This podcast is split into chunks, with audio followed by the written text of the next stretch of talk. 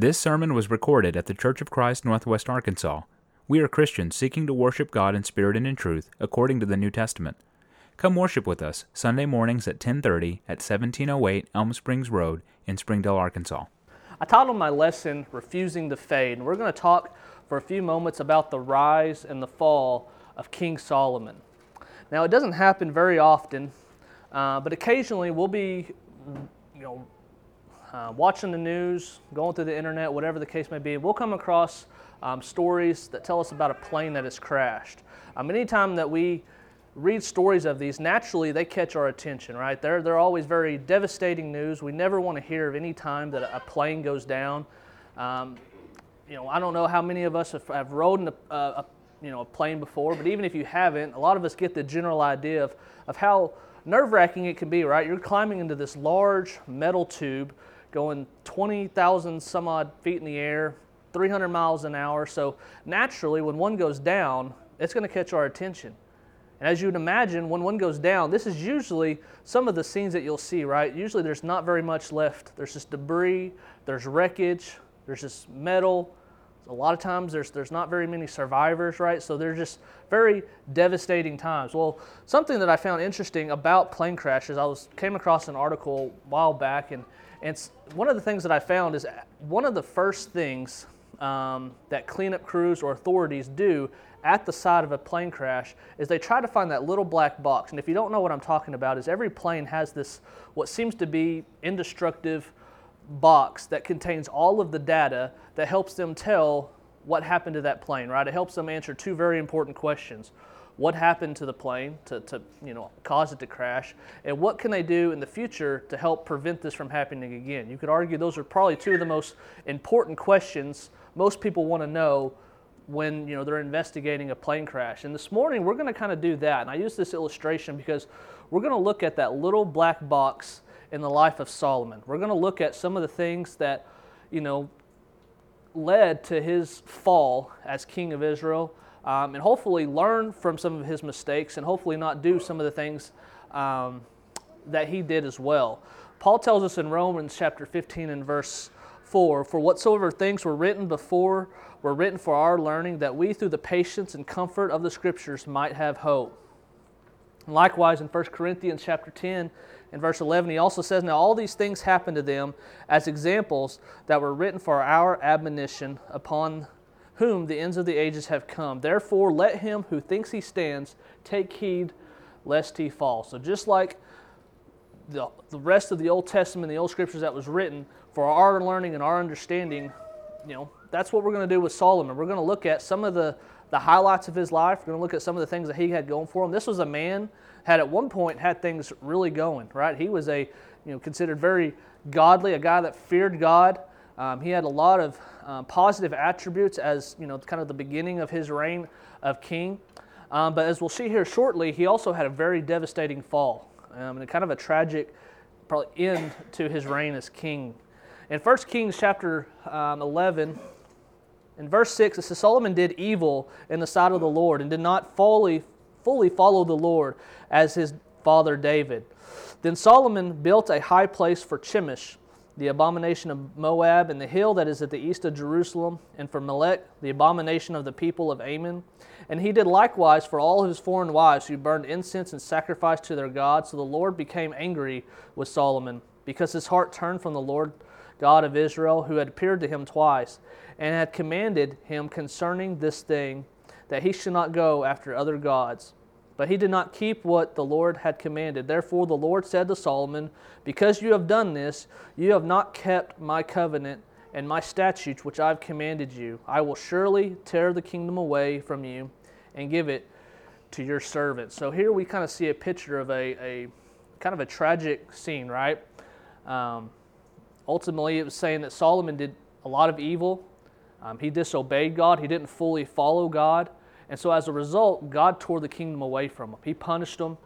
Um, and, you know, again, this was a guy who we mentioned had things going for him. So that's going to be really the million dollar question that we're going to kind of study this morning is, is how did this happen, right? How did a guy who had such a great and promising start as king end up here, right? End up falling, crashing, leaving debris all over his life and the kingdom that he reigned. That's what we're going to try um, to look at this morning for just a few short moments. And to do that, I want I mentioned, you know, a few times Solomon had a lot of great things going for him. So I want to look at the start, right? You know, what, what are some of the things that Solomon had going for him? What kind of got him going in the right direction? The first thing that you can find from Scripture is that Solomon had a great dad. Now, I hope everyone here is in agreement with this uh, next statement, but fathers are very important in the raising of their children. Um, you can go online and you could do all the, the, the different research um, yourself to find the statistics, but you know the, the, the, the fact of the matter is that uh, the increase of biological father in the homes have increased nearly 300% in the last 50 years, right? And, and I believe very strongly in my heart that some of the negative consequences um, and impacts that may or may not happen to children as they're being raised are a direct result in this statistic, right? So fathers are very important um, in the raising of their children. However, you could argue that Solomon really didn't have this problem. You know, Solomon had a great dad. His dad was David, the King David, the anointed king of Israel. Now, sure, David had his fair share of mistakes. David was not a perfect man. He made some very um, devastating sins in his life. And if you know, there's certain things we could uh, try to judge him on. But really, at the end, this is kind of you know God's um, statement about David. It said in Acts chapter 13 and verse 22, it says, When he had removed him, he raised him up from David as king, to whom he also gave, or to also he gave testimony and said, I have found David, the son of Jesse, a man after my own heart, who will do all my will.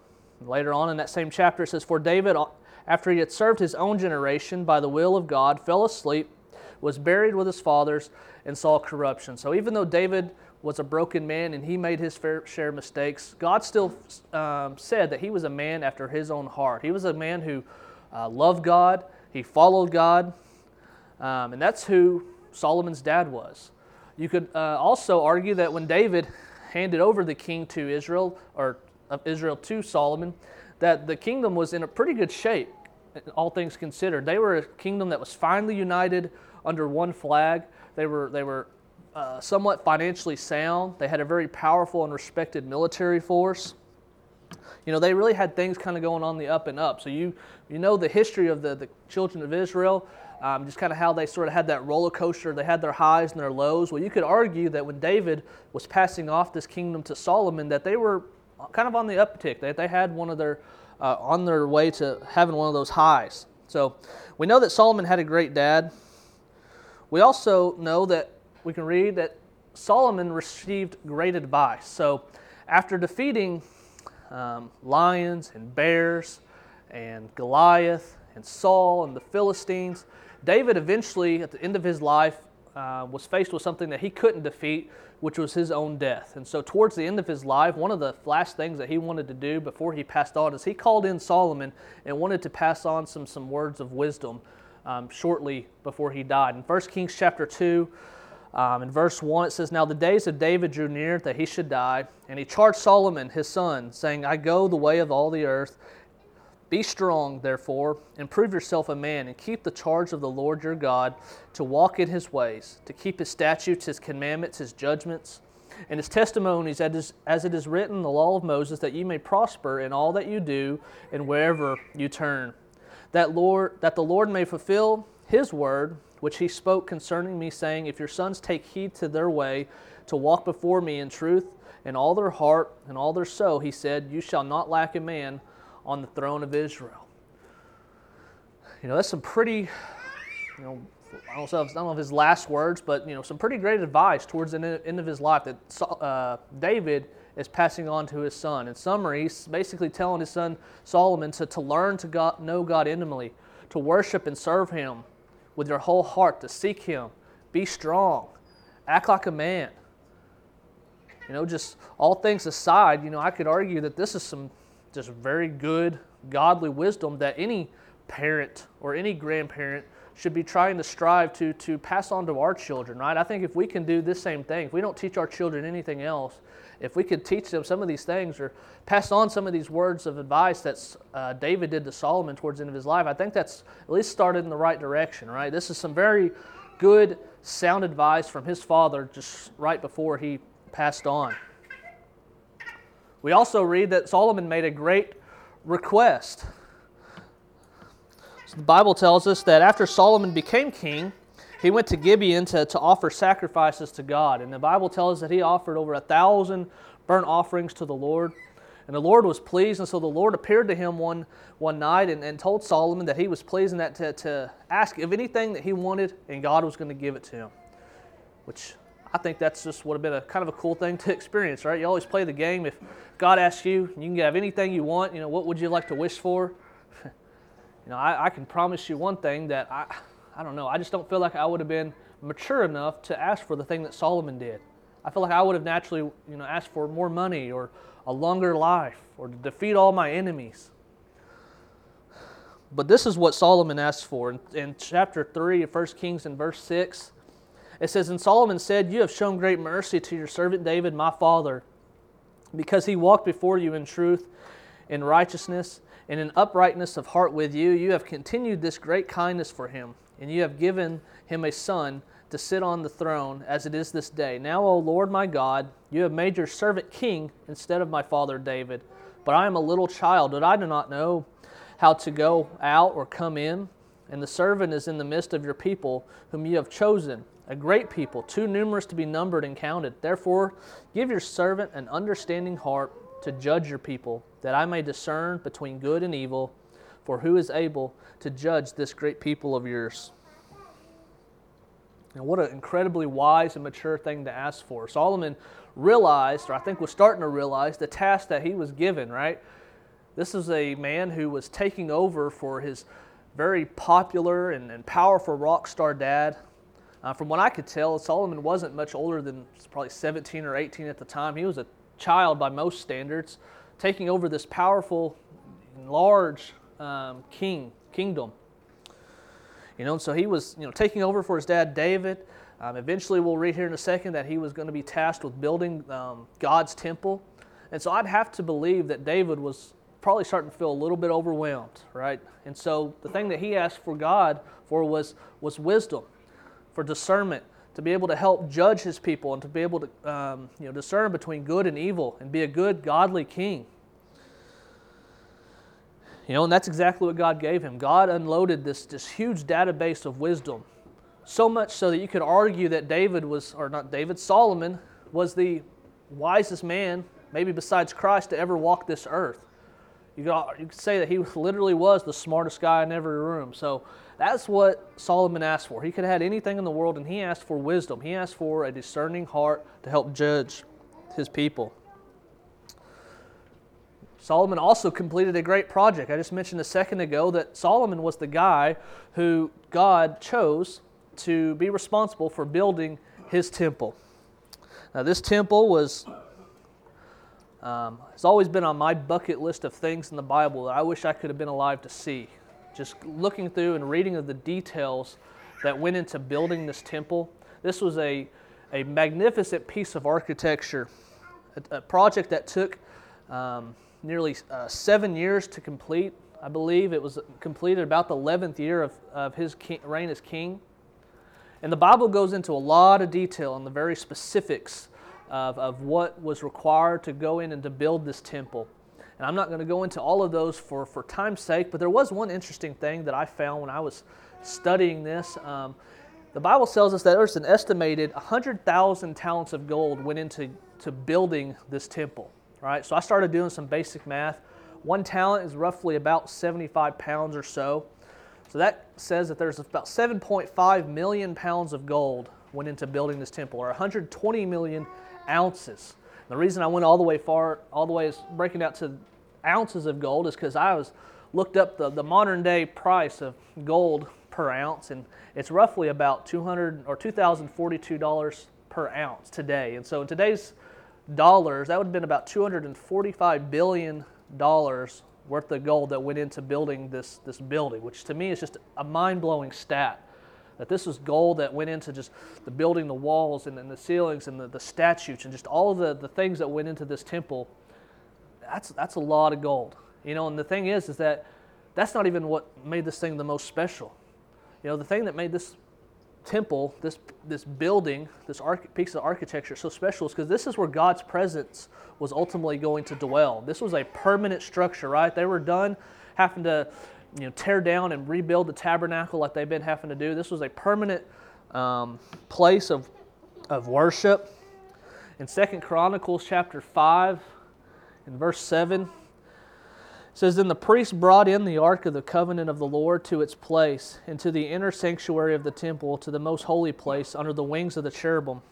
For the cherubim spread their wings over the place of the ark, and the cherubim overshadowed the ark and its poles.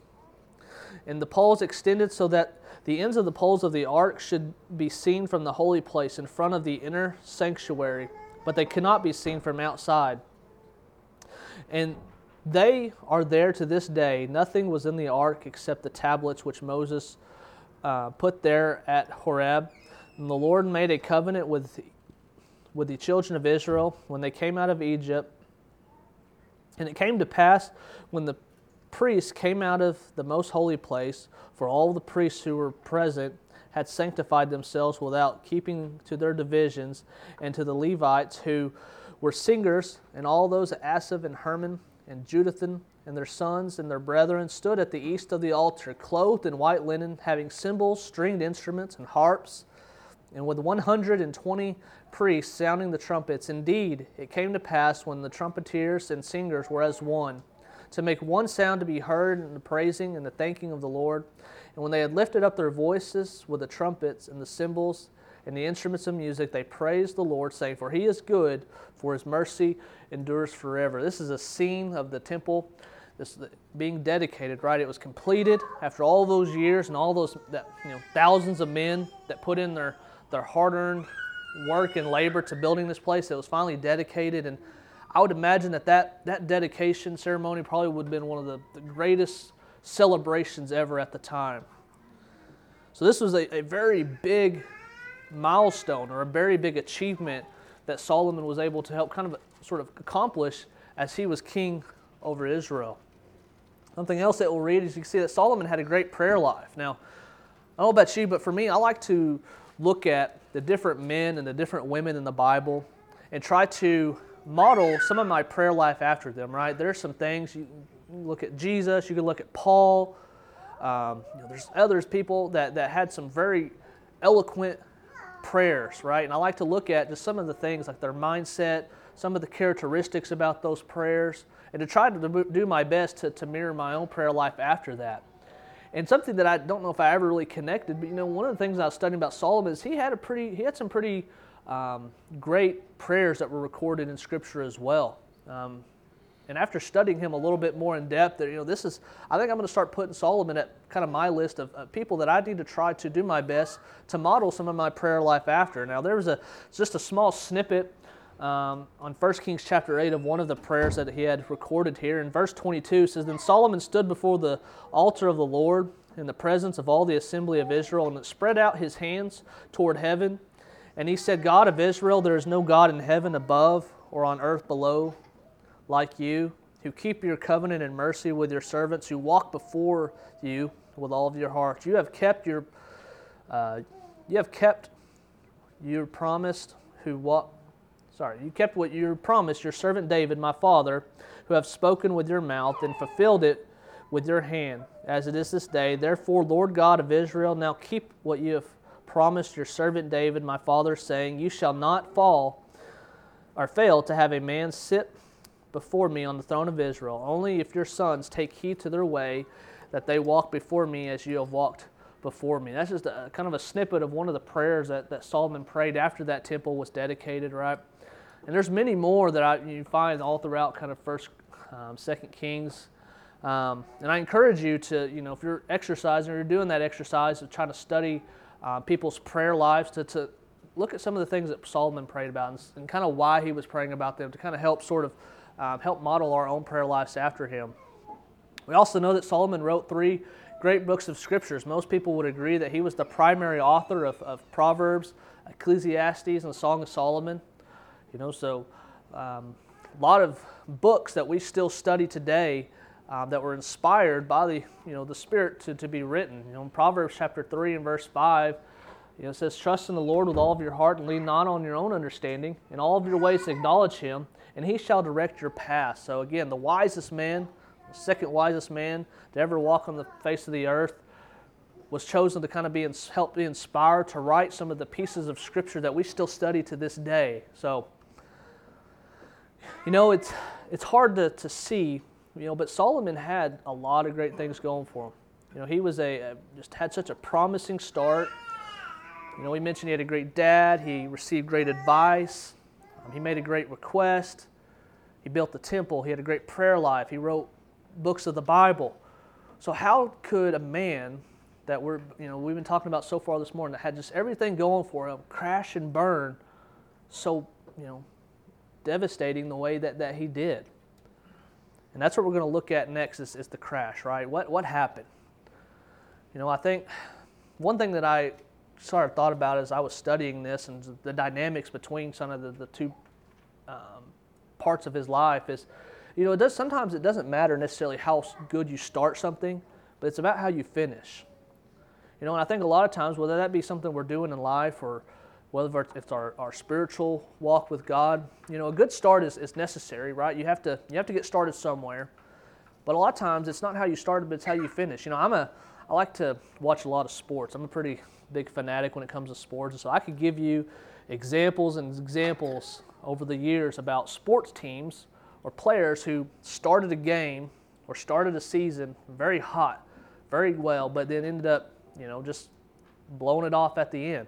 You know, they lost a game or they lost a, a season or, or did something, a championship, because they didn't finish, right? The, the old saying, it's not how you start, it's how you finish. And that's a lot of ways um, what I feel like Solomon struggled with here. Is he, yeah, he had a great start, but, you know, did he finish as strong as he could have? And something else that I thought about is, you know, a lot of times these crashes, you know, these spiritual crashes that we talk about or that we look at in the Bible, a lot of times these don't happen just out of a sudden, right? No one um, including Solomon, I don't believe, just woke up one day and said, you know, I'm going to make a decision that I'm, I'm today I'm going to ruin my life, or I'm going to ruin my career, or my family, or my spiritual walk. That just doesn't happen out of the blue. A lot of times these crashes are happens over time. It happens because a series of decisions, poor choices, um, you know, things, a series of events that eventually just over time lead you to kind of fall away further and further away before too long, you know, you're, you're crashing and burning.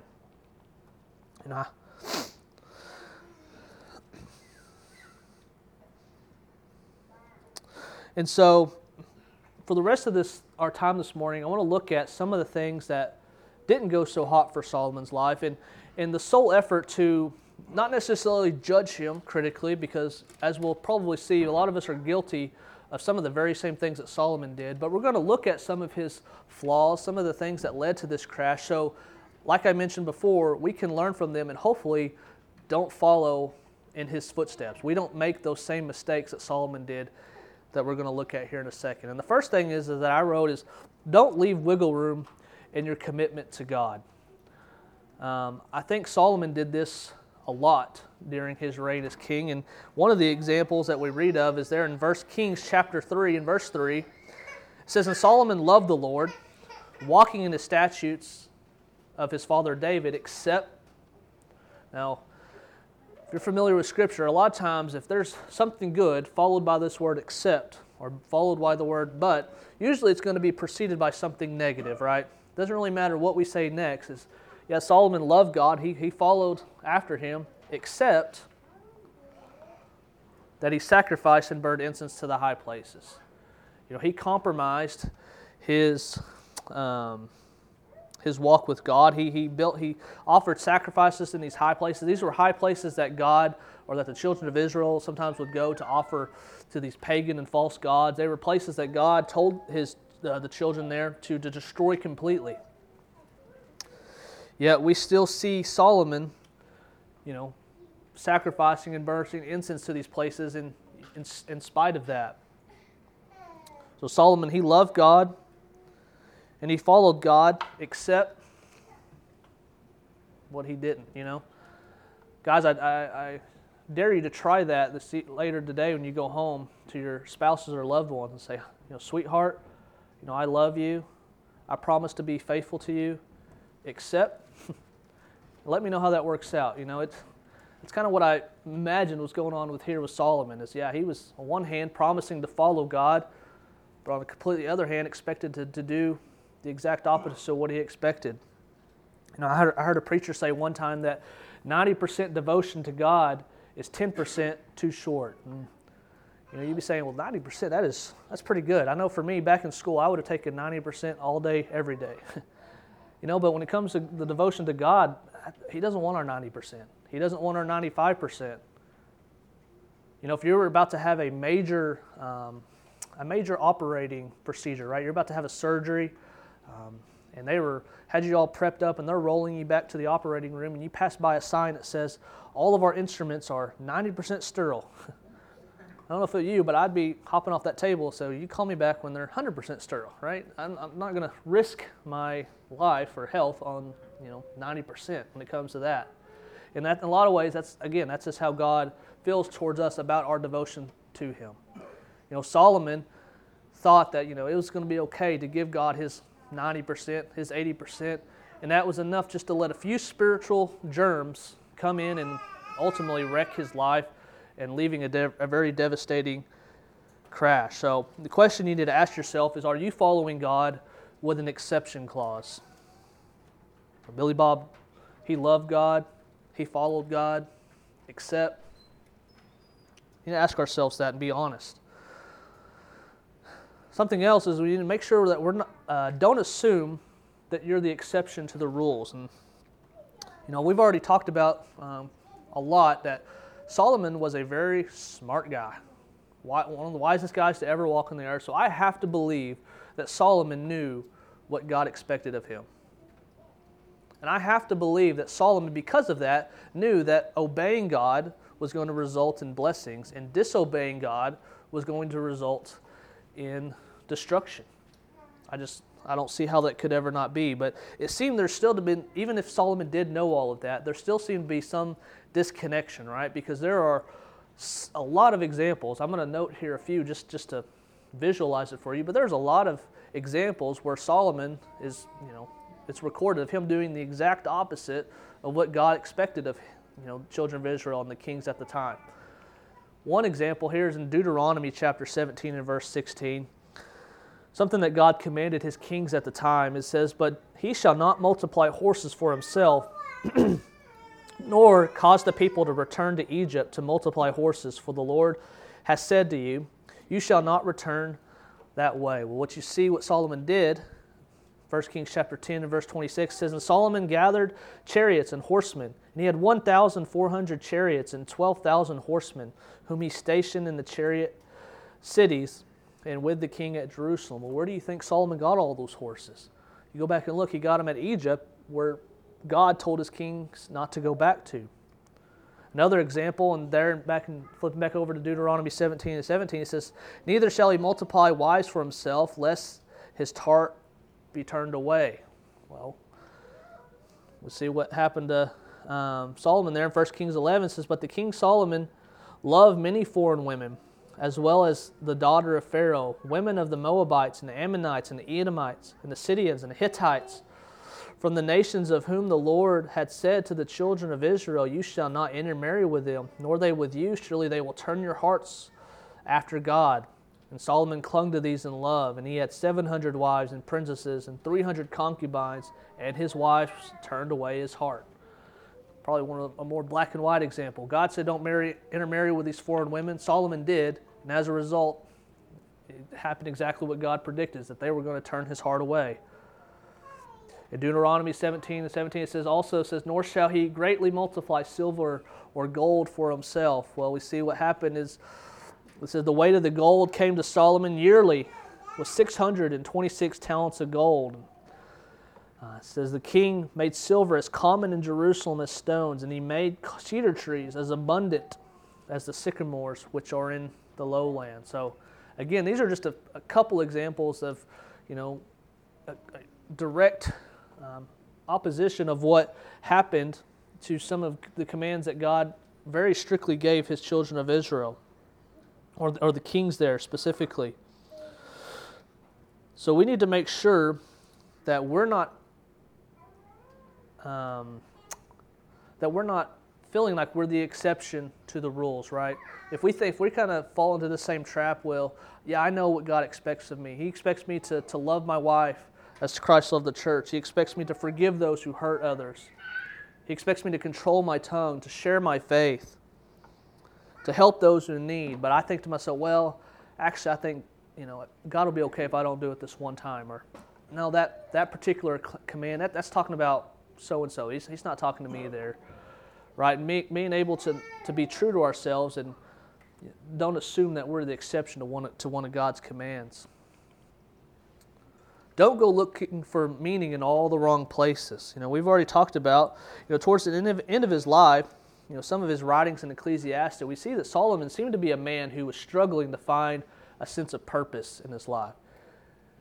He was a guy that was struggling to find happiness, contentment, which kind of led me to think, why, right? How did, how did the, the, the wisest man to ever walk on the earth be struggling to find the true sense of purpose in his life?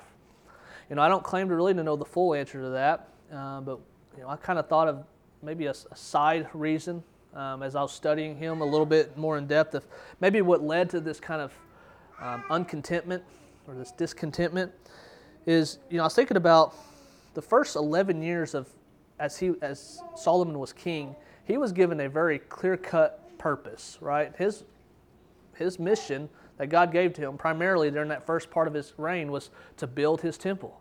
And Solomon did that. He was laser focused, and he, he you know, built that, that magnificent structure that we talked about a second ago. The problem is, is that Solomon reigned for another 29 or 30 years after the temple was completed. So I don't know if this is true, but I like to think that maybe there was something to Solomon once he completed that, that great project that God tasked him to do. That after that, he was like, well, now what, right? What, what I got to do now? I got to find something else that I'm going to find purpose in. And, and rather than turning to God and, you know, from where he found that first sense of purpose of building a temple, he tried taking matters into his own hands and tried to find purpose through a bunch of different worldly avenues. Uh, we see that he tried to find purpose in education. In Ecclesiastes, in verse 1, it said, or chapter 1 and verse 17, he says, And I set my heart to know wisdom and to know madness and folly. I perceive that this is also grasping from the wind. Tried finding it through pleasure. So I said in my heart, Come now, I will test you with mirth. Therefore enjoy my pleasure. But surely this was also vanity. Tried finding it through alcohol. So I searched in my heart how to gratify my flesh with wine. By his accomplishments, I made myself, or I made my works great, and I built myself houses and planted myself vineyards. By his possessions, so, yes, I had greater possessions of herds and flocks than all who were in Jerusalem before me. I also gathered for myself silver and gold and the special treasures of the king and the, and the, the provinces. And that list looks eerily similar, right, to, to some of the things I think we struggle with. When we, when we start to stray away from God's word and His purpose and His will for our lives, you know, we try to find a sense of contentment a sense of satisfaction. A lot of times, this is some of the things that we turn to. So, what makes you think that if the wisest man to ever walk the earth struggled to find contentment and purpose through these things, who had probably all of these things more so than any of us here will ever have in our lifetime combined, if he couldn't find that purpose or that satisfaction, what makes you think that we're going to? You know, the Bible tells us there's only one place that we're going to find that, su- that true sense of purpose and satisfaction, and that's through Jesus Christ. In John chapter 4 and verse 13, it says, Jesus said unto her, Whosoever drinks of this water will thirst again, but whoever drinks of the water that I shall give him will never thirst. But the water that I shall give him will become in him a fountain of water, springing up into everlasting life. That's where you're going to find that true sense of purpose. That's where you're going to find satisfaction and contentment that's going to last eternally. Next, don't fail to address areas of struggle. If you think about our own lives, you know, we do some self examining, you know, is there a, a specific sin or maybe a specific sin problem that you struggle with, maybe more so than some of the other things, right? We all have our, our weaknesses, we all have the, our individual temptations and the things that maybe we just can't seem to shake. You know, Solomon did. Solomon, like his dad, um, David, had a problem with women. He, he liked them a lot, too much, specifically foreign women, right? He had, you know, I don't know how many combined thousands of, of wives and concubines and princesses. The problem is, is I believe, again, Solomon knew what he was doing was wrong. I believe that Solomon knew what God had to say about marriage and who he could marry and who he shouldn't and the, the consequences of that. Yet we still see Solomon doing that sin. He kept doing what God is telling him not to. Which you, just, you kind of wants you just to shake them and say, why, right? It's, it's so black and white. Sometimes I think, maybe I'm speaking myself here more than you, but if you can relate, that's great too. But I feel like sometimes I try to underestimate the power that sin can have on our lives, right? I think as Christians, there's a certain aspect where we need to have confidence in our faith, confidence in our salvation because of God's grace, right? There's nothing that we can do in this life that's too great for God to forgive us. And sometimes, and you need to have confidence in that. And sometimes I think I have too much confidence in that to where I like to downplay how powerful sin can be. The, the, truth is, is sin can, is a very difficult thing to shake. You know, I know that's new news to everybody here, right? We're all once we became Christians, we no longer struggle with sin and we're perfect human beings? Of course not. You know, we, we struggle and we're going to struggle to the day that we pass on this earth. And it's because of how powerful sin is. It can grab us, it won't let us go. A lot of times, we, when we're participating in sin, most of the time we know what we're doing is wrong, right? There's that little bug in the back of our ear. You know, there's that maybe that very guilty feeling in, the, in our gut of our stomach that we know what we're doing is wrong. We know there's going to be consequences for that sin. There's maybe even black and white examples in our life of people who are engaged in some of those same sinful activities, and we can see the consequences right in front of our eyes, yet we still keep diving in. We still keep eating that forbidden fruit. We just got to keep asking ourselves why. How could we see someone and see consequences of the sin that we're participating in lay out in front of us and think it's going to be any different for us? You know, spiritual strength, I believe very strongly, is not simply knowing, just knowing the will of God, but it's about doing it as well. You know, we talk about uh, oftentimes about the importance of being a doer of God's word and a hearer, and not just a hearer only. And I think one of the reasons we talk about that so much is because it's, there's just so much truth to that statement. You know, in a lot of ways, you know, if you're just going to be a hearer of God's word only, you're going to come here and to, a, to an assembly and listen to God's word being taught, or if you're going to go home and you're just going to merely read God's word but not put any of it into practice, not actually do any of it, then you could argue that maybe we're not so different than just an unbeliever. You know, maybe we're not so much different than an atheist. You know, an atheist can go and they can read words from a page, right? That, that right by itself is not going to make us any different. The thing that makes us Christians different than an unbeliever or to a heathen is because is that we are encouraged to actually put into practice what we read. We're put into practice what we are being taught from God's word. That one, that's what makes us different. That's what separates the, you know, the, the mature from the babes. And I feel like Solomon maybe struggled with this more than, than most, is that he knew what God expected of him, but he just didn't actually put any of it into practice. Lastly, don't ignore God's corrective words from God. In 1 Corinthians, or 1 Kings chapter 6 and verse chapter 9 and verse 6, it says, But if you but if you and your sons at all turn from following me, and do not keep my commandments and my statutes which I have set before you, and go and serve other gods and, and worship them, then I will cut off Israel from the land which I have given to them. And this house which I have consecrated for my name I will cast out in my sight, um, Israel and will be a proverb and a byword among all peoples. And as for this house which is exalted, everyone who passes by it will be astonished and will hiss and say, Why has God done thus to this land and to the, this house?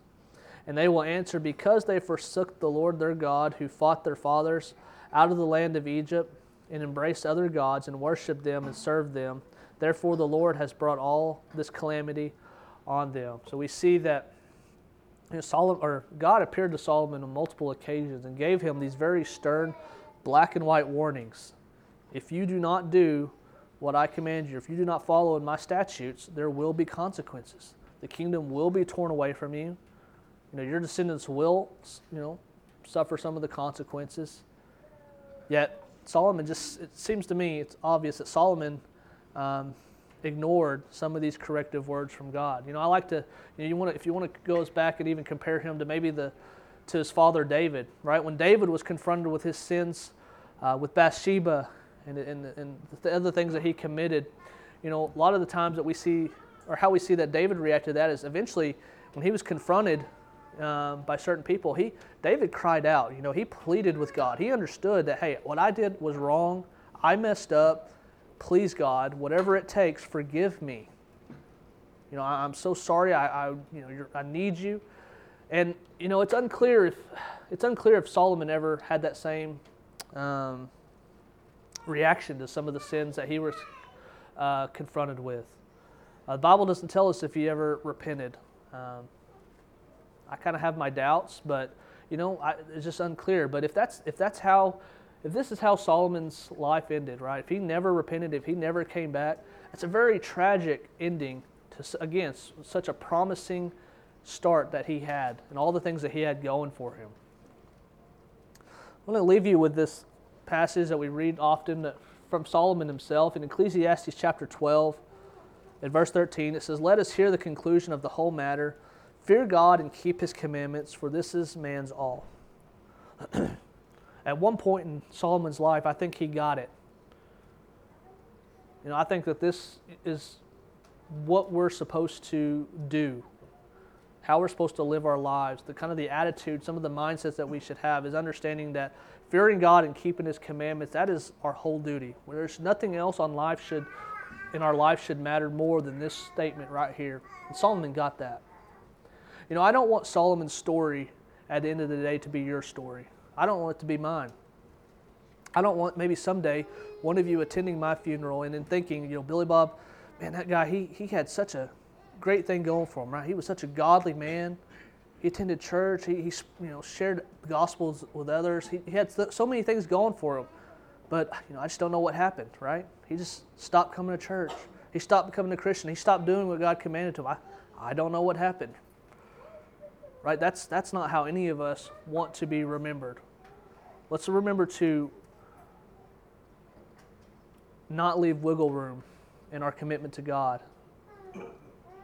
Right? Let's remember to finish strong. It's not about how we start.